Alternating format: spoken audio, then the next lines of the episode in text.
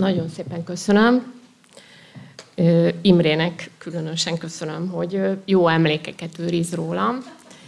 Igazából ez tart ilyen frissen, fiatalosan, hogy nagyon sok állami vezetővel és kollégával volt, volt módom dolgozni az elmúlt 30 évben a szociális jogi területen, és, és remélem, hogy általában jó emlékeket őriznek rólam.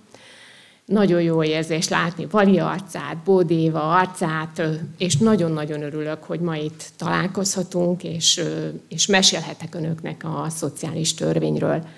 A Vera egy nagyon-nagyon hasznos előadást tartott, az én mondani valóm kevésbé lesz hasznos önök számára az intézmény működtetés szempontjából, de talán elgondolkodható lesz egy-két mondatom.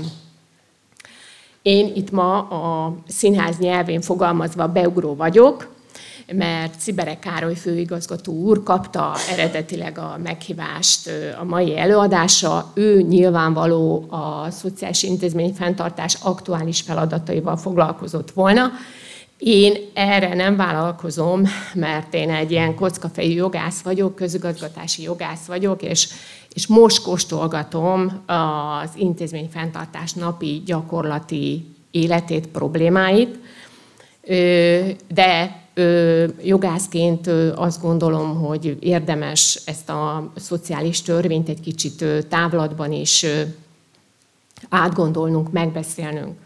Ugye azt kell tudniunk, hogy 2023-ban 30 éves jubileumát ünnepli a szociális törvény, mert hogy a rendszerváltozás hajnalán 1993. január 27-én fogadta el az országgyűlés a ö, akkori szociális törvényt.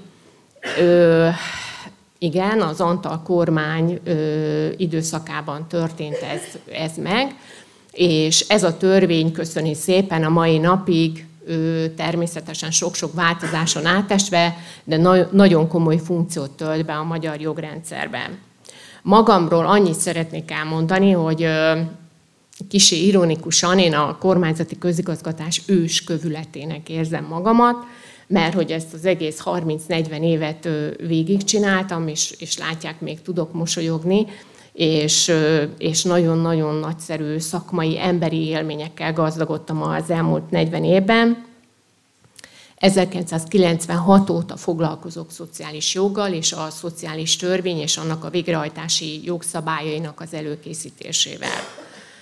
Most már látom, hogy kicsit vagy nagyon elefánt csontoronyba élve léteztem, működtem, ami persze a rendszerbe gondolkodva nem olyan nagy probléma, mert hogy kiváló szakmai államtitkárságunk volt, és ezt most tényleg higgyék el nekem, mert van összehasonlításom mind az egészségügy szakmai, mind a köznevelés szakmai terület tekintetében. A szociális szakmai terület nagyon-nagyon stabil, nagyon-nagyon jó szakembereket tudhat magáinak, és ezek a szociális szakmai területek az éppen aktuális minisztériumon belül a gyakorlattal, szerves szimbiózisba együtt élve minőségi szakmai javaslatokat készítettek, és nekünk, jogászoknak ez volt a feladatunk, hogy ebből csináljunk kormány, illetve parlament elé benyújtható joganyagot.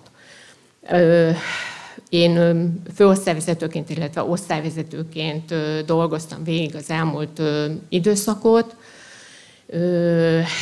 azt tudom önöknek mondani, hogy talán a leghosszabb és legstabilabb időszak az életünkben az Emberi Erőforrások Minisztériuma volt, hiszen 12 évig éltünk ebben a, ebben a formában, és mi kormánytisztviselők már el is hittük, hogy ez már talán örökké tart, de ö, újra meg újra megtapasztaljuk, hogy a kormányzati közigazgatásban csak a bizonytalanság, a bizonyosság, Úgyhogy 2022-ben a, az a döntés született, hogy az Emberi Erőforrások Minisztériumához tartozó ágazati, kormányzati területek különböző tárcákhoz kerülnek, és, és így módon az EMI darabjaira hát esett szét, vagy került szétszedése, finomabban szólva.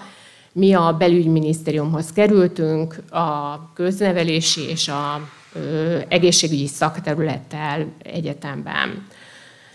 És igazából, amikor túl voltunk az átszervezés, egy újabb átszervezés nehézségein, akkor a nyugdíjfolyosító szakembereit kértem meg, hogy számolják ki, hogy nekem vajon mennyi szolgálati időm van, és legnagyobb meglepetésemre közölték velem, hogy a nők 40-hez szükséges szolgálati idővel rendelkezem.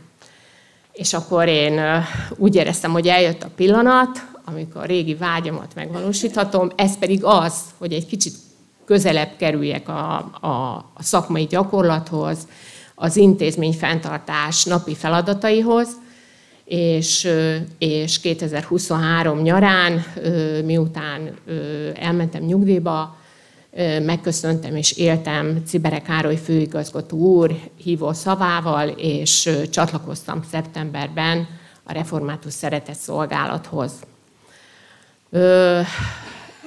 Nap mint nap sokkoló tapasztalatokkal vagyok gazdagabb, ez egy egészen más világ, nyilvánvaló dolog, és már egy hónapi ott tevékenykedésem eredményeként fölismertem, magamévá tettem azt, hogy közelíteni kell egymáshoz az elméleti területet és a, a gyakorlati területet, mert azt gondolom, hogy sajnos az elmúlt években ez, ha lehet, akkor még távolabb került egymástól, hogyha nagy szavakkal akarok élni, fényévnyi távolságra van egymástól a két terület.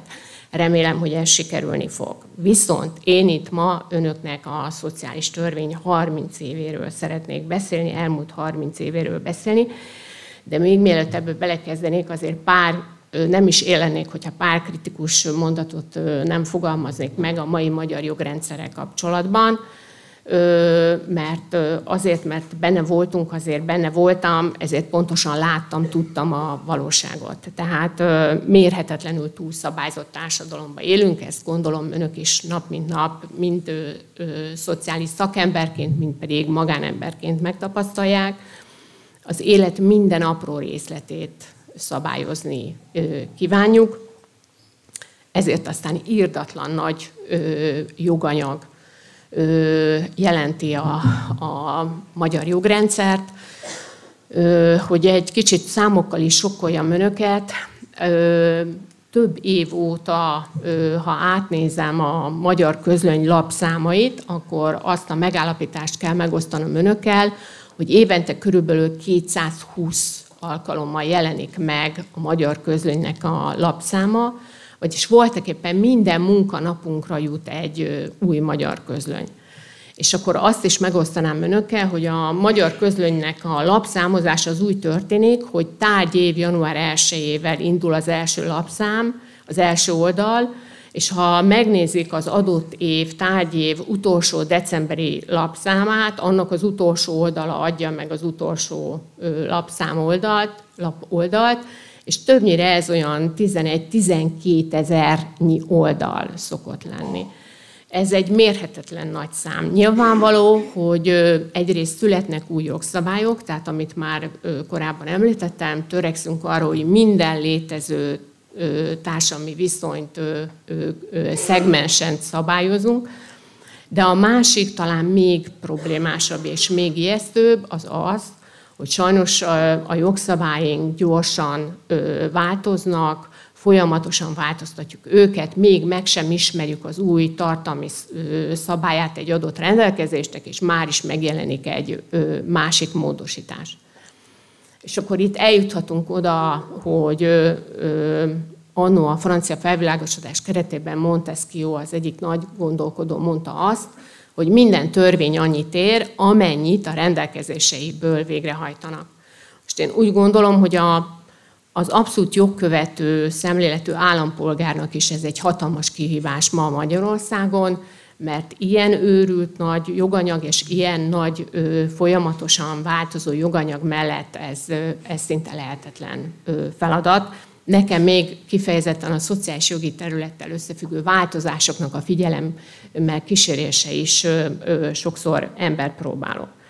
És akkor itt eljutunk a mi drága szeretett ö, szociális törvényünkhöz, és akkor ö, azt gondolom, hogy kicsit büszkén ö, talán ö, ö, úgy fogalmazhatunk, hogy ilyen változó jogszabályi környezetben van egy 30 éves törvényünk, és ez a törvény köszöni szépen jól érzi magát, működik, természetesen sok változáson esett át, de végül is a rendszerváltozás hajnalán született meg, és a mai napig betölti ezt a funkcióját. El kell, hogy járuljam önöknek, hogy az elmúlt 30 év alatt több ízben a politika gondolkodott azon, hogy egy merőben új törvény nyert cserélje le a 93 évi 3-as törvényt. Rögtön a 2000-es évek közepén, 2003-ban, 2004-ben kaptunk egy ilyen feladatot, hatalmas munkával elállna nekiálltunk, de igazából a folyamat megszakadt, mert, mert a politika felismerte, hogy túlságosan érzékeny téma ez ahhoz, hogy, hogy valóban végigvigye, és maradt az eredeti 93 évei törvény. És akkor itt már én nyugodt lelkismerettel kijelenthetem, hogy minnyájunkat engem biztos túl fog élni ez a törvény, mert azóta is, amikor ilyen csináljunk egy új szociális törvényt, megrendelés volt, a mindez mindenkori kormányzati politika részéről végül is vagy már a minisztérium kívülre sem jutott el a javaslat, vagy ha a kormányig el is jutottunk, de a kormány azt mondta, hogy nem, nem aktuális. Nyilvánvalóan ennek nagyon-nagyon sok feltétele lenne, hiszen nagyon fontos a költségvetési pénzügyi feltételrendszer biztosítása, ami mindig ö, ö, ö, ö, nagyon összetett, bonyolult feladat, és, és az egész törvénynek az érzékenysége szintén újra és újra a politikát óvatosságra intette. És nézzük a, a, ennek a ö, kedves öreghölgynek, a, mert hogy én női tulajdonságokat tudom ellátni ezt a törvényt, hiszen a gondoskodásról szól, nekem ő egy kedves öreg hölgy, ö, megengednek ennyi személyeskedést. Én az elmúlt 30 évben több időt töltöttem a szociális törvényel, mint a ö, családommal. Erre persze nem vagyok annyira büszke, de ez tény, hogy ez, ez így van, mert a munkám jelentős részét ez a feladat töltötte ki. most, ha belekezdünk a diáimnak az áttekintésébe, akkor mindjárt kiderül, hogy Hát ha valaki segítene, megköszön. Már megy, jól van. Többször kellett megnyomnom. Tehát néhány számbeli ö, tényel szeretném önöket megörvendeztetni a törvényel kapcsolatba. Az első és legfontosabb, hogy eredetileg hány paragrafusa volt a törvénynek, és 2023-ban jelen pillanatban hány paragrafusa van. Láthatják, hogy jelentős számbeli különbség van. De igazából, hogyha a törvény terjedelmi növekedését akarjuk megvizsgálni, akkor úgy tudjuk ezt megállapítani, hogyha ugyanazon betűtípussal, ugyanolyan formai feltételek mellett kinyomtatjuk az 1993. január 27-én kihirdetett törvényt, és a most hatályos szociális törvényt. És látni fogják, hogy akkor 35 oldalni anyagot tett ki a szociális törvény, most viszont 142 oldalnyi anyagot. Én ezt megtettem, tehát e, ezek a tények, ezek teljesen valódiak. Tehát voltak éppen meg négyszereződött a szociális törvény az elmúlt 30 évben. Ennek több oka van. Nyilvánvaló jelentős szakmai, tartalmi bővülésről is beszélhetünk, hiszen új ö, szolgáltatási formák jelentek meg a törvényben, de emellett úgynevezett technikai szabályokkal is bővült a törvény, hiszen sok-sok nyilvántartási szabályunk van, sok-sok adatkezelési szabályunk van, ez mind-mind növelte a törvénynek a terjedelmét. És ezzel együtt a végrehajtási jogszabályok, magyarul, hogy a törvény hány tárgykörben ad alacsonyabb szintű jogszabályok, kormányrendeletek, miniszteri rendeletek megalkotására felhatalmazást. Itt is egy közel négyszeres növekedésről számolhatunk be. Ezt, ezt a ö, ö, grafikai ábrázolásomat ö, azért készítettem, ö, mert ö, ebből látható, hogy az utolsó tíz évben emelkedett meg az évenkénti törvénymódosítások száma. Előtte a 2000-es években általában évente két-három, vagy voltak olyan évek, amikor egyetlen törvénymódosítás sem volt. Igazából a következő adatok azok, amelyek rendkívül sokat mondanak el a törvény változásairól. Tehát 99, nem 100, tudom, hogy szebb lenne, hogyha kerek 100 ö, ö, ö, megjelöléssel tudnám illetni a törvényi módosítások számát. Idén is volt egyébként két nagyon rövid ö, szociális törvényi módosítás az országgyűlés ö, tavaszi parlamenti időszakában. Összesen 99-et számoltam össze, és 2013-ban és 2017-ben volt az a két év, amikor kiugróan magas törvénymódosítási számok voltak.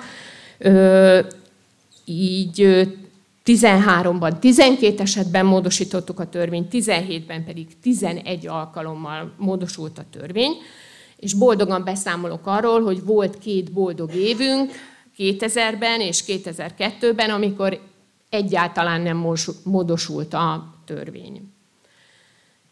Az, hogy 2017-ben, meg 2013-ban ilyen nagy ö, ö, ö, esetben, számban módosult a törvény, az nem a ö, szociális szakterületét felelős minisztériumnak a túlpörgése, hiperaktivitását jelenti.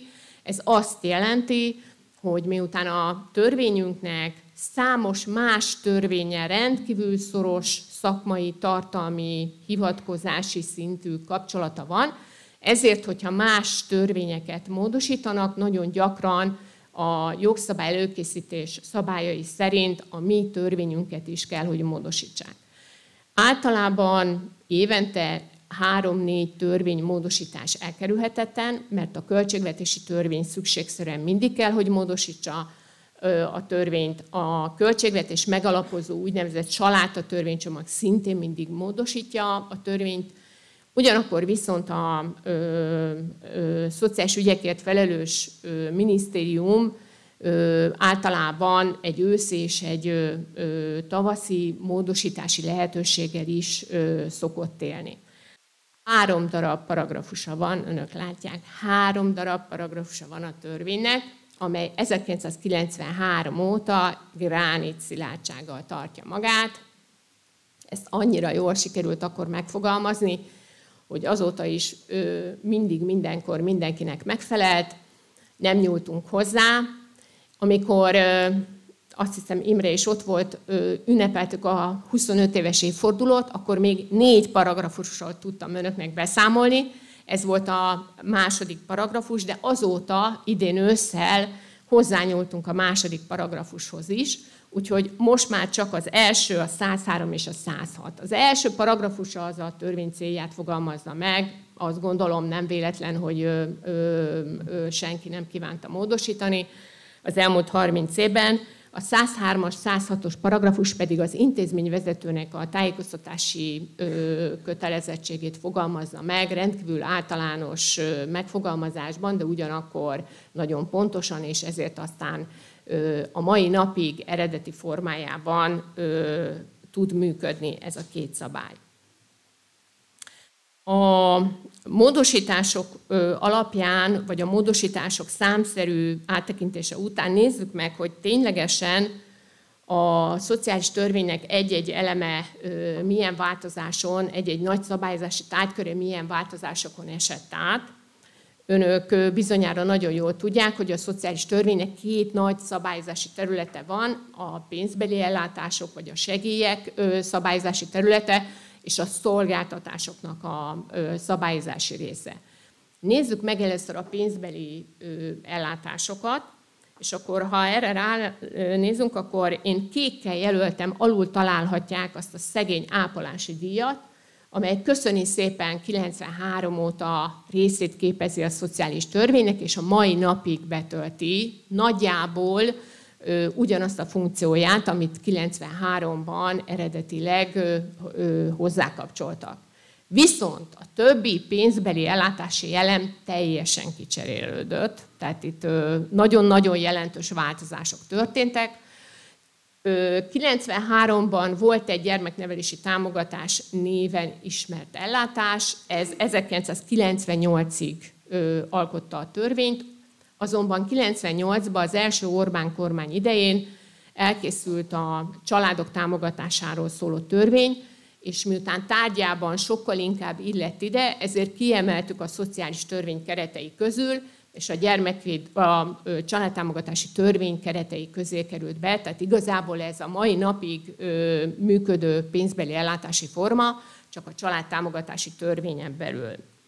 A munkanélküliek jövedelempótló támogatását 2008-ban a gazdasági válság hát, végső ítélete kivetette velünk a szociális törvényből, viszont helyette alkottunk egy másik az adott kor igényeinek, és azóta is egy jobban megfelelő, és azóta is jó funkcionáló ellátást.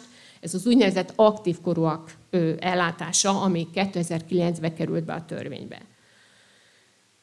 A 2000-es, 2010-es évek közepén volt egy nagy segélyátalakítási feladatunk, és ennek keretében 15-ben megszűnt a lakásfenntartási támogatás, 13-ban pedig az átmeneti segély és a temetési segély. A funkciójukat viszont a 2015-ben a szociális törvénybe hatályba lépett települési támogatás elnevezésű ellátás vett el.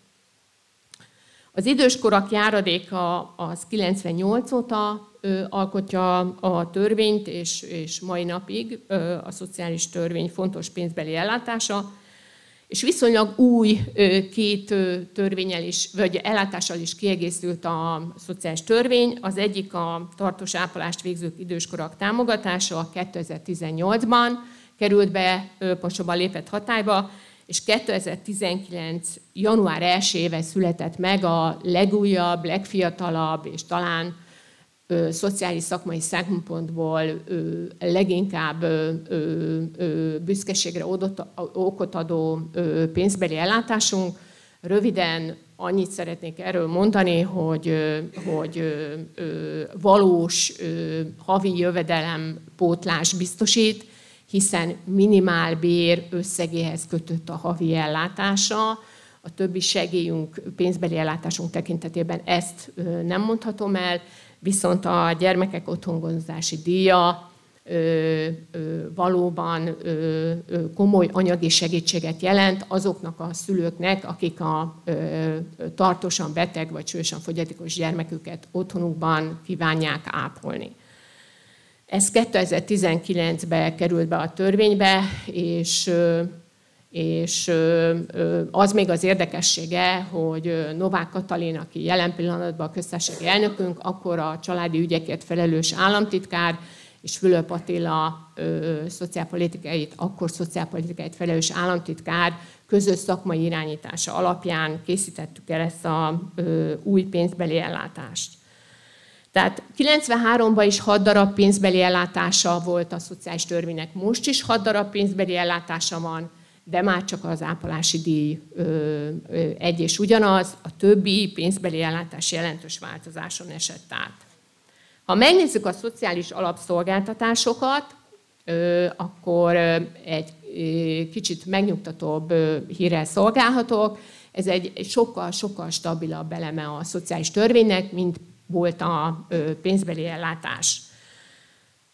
Itt is kékkel jelöltem azokat a szolgáltatási formákat, amelyeket a jogalkotó, a törvényalkotó már 93-ban is fontosnak tartott szabályozni, tehát 1993 óta a szociális törvény részét képezik, nagyon fontos funkciót töltenek be a szociális ellátórendszerbe. Ez az étkeztetés, házi segítségnyújtás, családsegítés és nappali ellátás. Pirossal jeleztem azokat az ellátásokat, amelyek utóbb színesítették, gazdagították a szociális alapszolgáltatási formát. A falugondoki szolgáltatás 2003 óta van benne a törvényben, tehát 20 éves már a falugondoki szolgáltatás is. A jelzőrendszeres házi segítségnyújtás, közösségi ellátások, támogató szolgáltatás, utcai szociális munka pedig 2005 óta van benne a törvényben. A feketén jelölt első sorban föltüntetett gyermekek napközbeni ellátása sem egyszerűen csak hatályon kívül helyezése került, hiszen 1997-ben elkészült a gyermekvédelmi törvény, és itt is az történt, hogy miután szabályzási tárgykörében sokkal inkább ide kapcsolható, ezért aztán a szociális törvényben hatáját vesztették ezek a rendelkezések, viszont új életre kelt a gyermekvédelmi törvényben. Tehát stabil, de ugyanakkor bővülő, a szociális igényeket jobban kielégítő alapszolgáltatási struktúrával rendelkezik a szociális törvény. Ha megnézzük a szakosított ellátásokat, akkor szintén egy, egy kiszámítható, stabil, a köztudatban már nagyon mélyen beleépült szolgáltatási formákról tudok önöknek beszámolni. Az ápolás-gondozás nyújtó intézmény, a rehabilitációs intézmény és az átmeneti elhelyezés nyújtó intézmények mind-mind 93 óta benne vannak a törvényben, és szeretném hangsúlyozni, hogy ezek alapvetően abban a funkcióban működnek ma is, ahogy 93-ban a honatják akkor egy januári napon megszavazták a törvény keretein belül, bővültek, alakultak a szabályai, de az alapfunkciója mindegyiknek megmaradt. A, és itt is bővülésről számolhatok be önöknek, hiszen 1999 óta van lakóotthon, és itt van Bódi Éva általam nagyra becsült szakmai kolléganőm, akivel együtt megcsináltuk 2013-ban a támogatott lakhatással kapcsolatos új és leginkább Európai Uniós támogatásokkal is támogatott szakosított ellátási formákat, ellátási formát. És akkor végül, remélem még időben vagyok, Imre még nem csengetett nekem, az elmúlt öt év legfontosabb változásairól. Szeretnék megint csak jogász szemszögből, tehát szakmai kérdésekbe én nem mennék bele, annál nálam sokkal szakavatottabb kollégák vannak, hogy ezeket a kérdéseket szakmailag tárgyalják. Én inkább itt a jogi vonatkozásról beszélnék. A, ahogy mondtam, 2019. január 1-től a pénzbeli ellátások köre bővült a gyermekek otthongondozási díjával. Ez egy nagyon fontos előrelépés. Tudom, hogy hogy komoly kritika is éri ezt az ellátási formát, mert a jogosulti kör talán szűkebb, mint ahogy egyébként az élet megkövetelni, de én optimista vagyok, azt gondolom, hogy ahogy a költségvetés lehetőségei meg fogják engedni, bővülni fog ez a jogosulti kör, és nem csak a szülők fogják ezt az ellátást megkapni, a jogosultsági feltételek mellett, hanem esetlegesen a szülők mellett más gyermekek gondozását, otthon gondozását végző személyek is. Csináltunk 2020 és 2022 között nagyon sok veszélyhelyzeti jogszabályt, erről én most itt nem szeretnék beszélni. Gondolom önökkel együtt örülünk annak, hogy túl vagyunk ezen a írtozatosan nehéz időszakon az én hivatali minisztériumi jogászi agyammal fölfogom, hogy önöknek, ha lehet, akkor öt fokkal nehezebb volt, de azért a minisztériumban sem volt egyszerű ezekre a helyzetekre azonnal és bizonyos élethelyzeteket, rendező kérdéseket, szabályzó törvényeket, jogszabályokat, kormányrendeleteket pláne előkészíteni. És akkor nézzük a 2023 évnek a, a fő produktumait a szakápolás átalakításával kapcsolatosan előttem Vera már ö, kellő mélységben minden lényeges dolgot elmondott. Én ehhez megint az én jogászi gondolkodásommal kapcsolatos mondatokat fűzném hozzá. Tehát, ö, ö, ahogy Vera is említette, maga a szakmai szabályrendszer már 2017-ben elkészült, 2018-ban hatályba is lépett.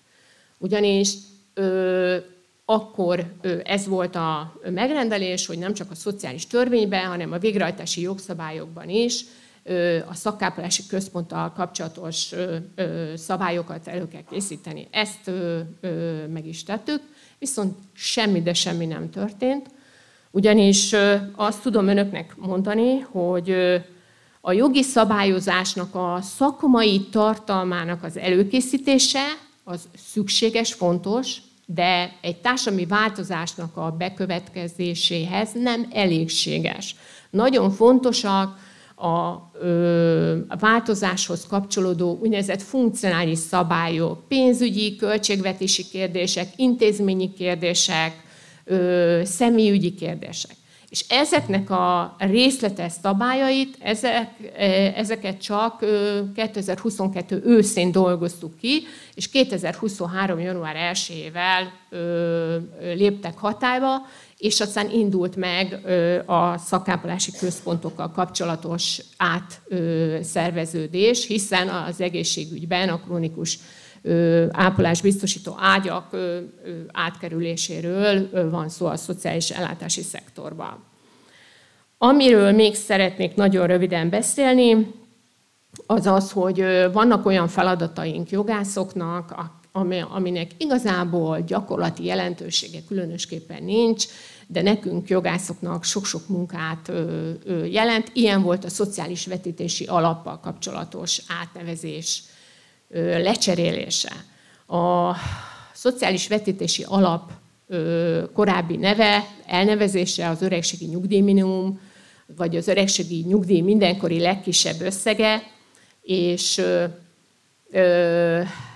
miután nagyon-nagyon sok helyen a magyar jogrendszer hivatkozott az öregségi nyugdíjminimum kifejezésre, értékszámra, viszonyszámra, és, és ugyanakkor valóban nem volt szoros összefüggés mindig a nyugdíjkérdések, nyugdíjszakmai kérdéseknek és a hivatkozásoknak a kapcsolatában, ezért a politika úgy döntött, hogy cseréljük le szociális vetítési alapra, ezt tavaly össze meg, megléptük, 70 valahány törvényt módosítottunk, 40-nél több kormányrendelet és számos miniszteri rendelet. Tehát ez, ez, ezt azért font, tartottam fontosnak megosztani önökkel, mert ez is jelzi, hogy ezek is gyarapítják a jogszabályváltozási számot.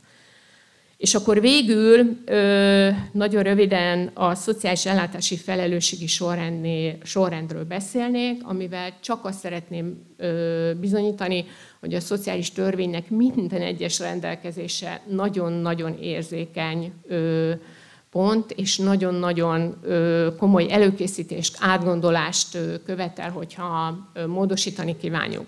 Ez a kettes paragrafus egy ártatlan paragrafus volt, 30 évig nem nyúltunk hozzá, nem volt igazán normatív tartalma, majd 2022 őszén azt a feladatot kaptuk, hogy próbáljuk ezen kettes paragrafuson belül egyértelműen mindenki számára pontosan érthetően megjeleníteni, hogy hogyan is alakul a szociális ellátási felelősségi sorrend. Első nekifutásra, hát finoman szólva is komoly kritikát kaptunk, több oldalnyi észrevétel, segítő észrevétel érkezett, mind az ombudsmantól, mind a a különböző szakmai területektől, egyházi fenntartóktól, és éreztük, hogy, hogy nem sikerült ezt első nekifutásra jól abszolválni, és végül is újra nekiállva próbáltuk azt az egyértelmű szabályrendszert rögzíteni, hogy elsősorban az egyén felelős maga gondoskodásért, ha ő nem tud, akkor a polgárjogi szabályok szerint bejön a rokontartás alapján a hozzátartozói felelősség, ha az egyén és a hozzátartozó valamilyen szubjektív, objektív körülményeknél fogva nem tud az egyén szociális ellátásáról gondoskodni, akkor a települési önkormányzat elsősorban alapszolgáltatás keretében már köteles gondoskodni, és abban az esetben, hogyha alapszolgáltatás nem elegendő, abban az esetben pedig bejön az állami kötelezettség a szakszolgáltatások vonatkozásában. És a civil szervezetek és az egyházak, azok csak együttműködőek, ők önkéntesen kerülhetnek be a rendszerbe, nekik nincsen ellátási kötelezettségük. Igazából ennyit szerettem volna önökkel megosztani, és, és én remélem, hogy egy-két olyan gondolatot sikerült önök, önnek elmondanom, amely, amely elgondolkodható, és, és azért átfogóan az elmúlt 30 évet áttekinti. Nagyon szépen köszönöm megtisztelő figyelmüket, hasznos tanácskozást kívánok a további időszakra. Köszönöm.